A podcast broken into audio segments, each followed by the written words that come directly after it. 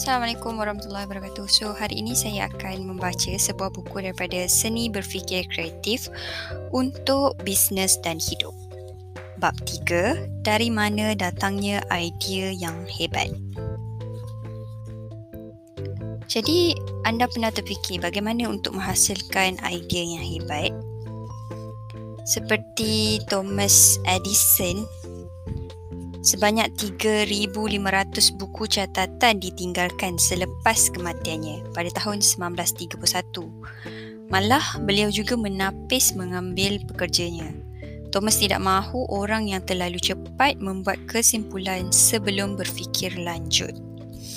Apa yang dilakukan beliau adalah menjemput calon pekerja menikmati semangkuk sup Sekiranya calon itu meletakkan perasa ke dalam sup sebelum menghirupnya, calon itu tidak diterima bekerja.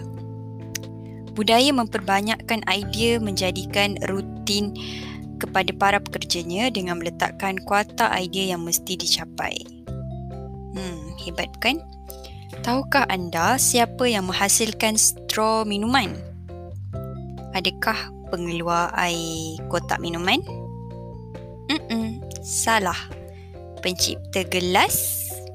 Salah juga. Straw minuman dicipta oleh lelaki bernama Otto Diefenbach.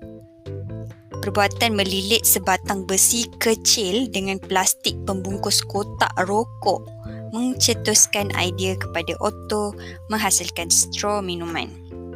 Ya, plastik pembungkus kotak rokok tak ada kaitan kan?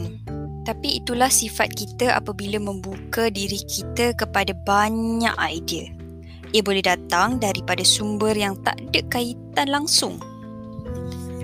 Dan Otto Diefenbach bukannya salah satunya dalam sejarah yang tak ada kaitan langsung dengan industri ataupun perusahaan yang mendapat manfaat idea itu. Peristiwa yang dilalui oleh Frank McNamara yang tertinggal dompet ketika membelanjakan rakan-rakan makan di restoran membawa kepada idea kad kredit iaitu Diners Club. Kad yang dicipta pada asalnya dibuat daripada kertas cardboard. Selepas tahun, selepas 11 tahun, kad yang diperbuat daripada plastik diperkenalkan. Mula dengan 200 orang yang gunakan kad itu pada tahun pertama, ia menjelang pertengahan tahun 1960-an. Seramai 1.3 juta memiliki Diners Club. Hebat kan? Hanya dengan masalah tidak membawa dompet. Seterusnya ialah Joseph Brahma adalah seorang daripada pembuat almari yang mencipta jack hydraulic manakala seorang guru bernama David Bushnell adalah individu yang mencipta kapal selam pertama yang praktikal. Seorang guru dan seorang lagi pembuat almari. Dan ini ini adalah idea yang boleh datang secara tiba-tiba.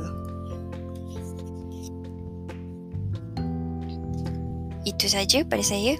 Diharapkan anda mendapat idea yang kadang kita tidak boleh menolak idea secara tiba-tiba. Macam kita kena ketahui apakah kalau kita dapat idea tu idea tu kalau kita rasa tak logik jangan terus tolak. Atau tak praktikal jangan terus tolak. Fikir dulu. Mungkin idea tu boleh dikembangkan. Dan tangguh dulu uh, perasaan nak buang idea tu. Idea-idea kecil adalah jambatan yang membentuk idea besar terus-menerus dalam menghasilkan idea-idea baru dalam proses berfikir secara individu maupun berkumpulan.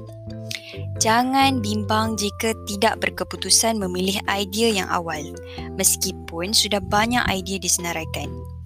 Ia adalah proses membentuk yang terbaik. Okey, kawan-kawan, jangan kecewa.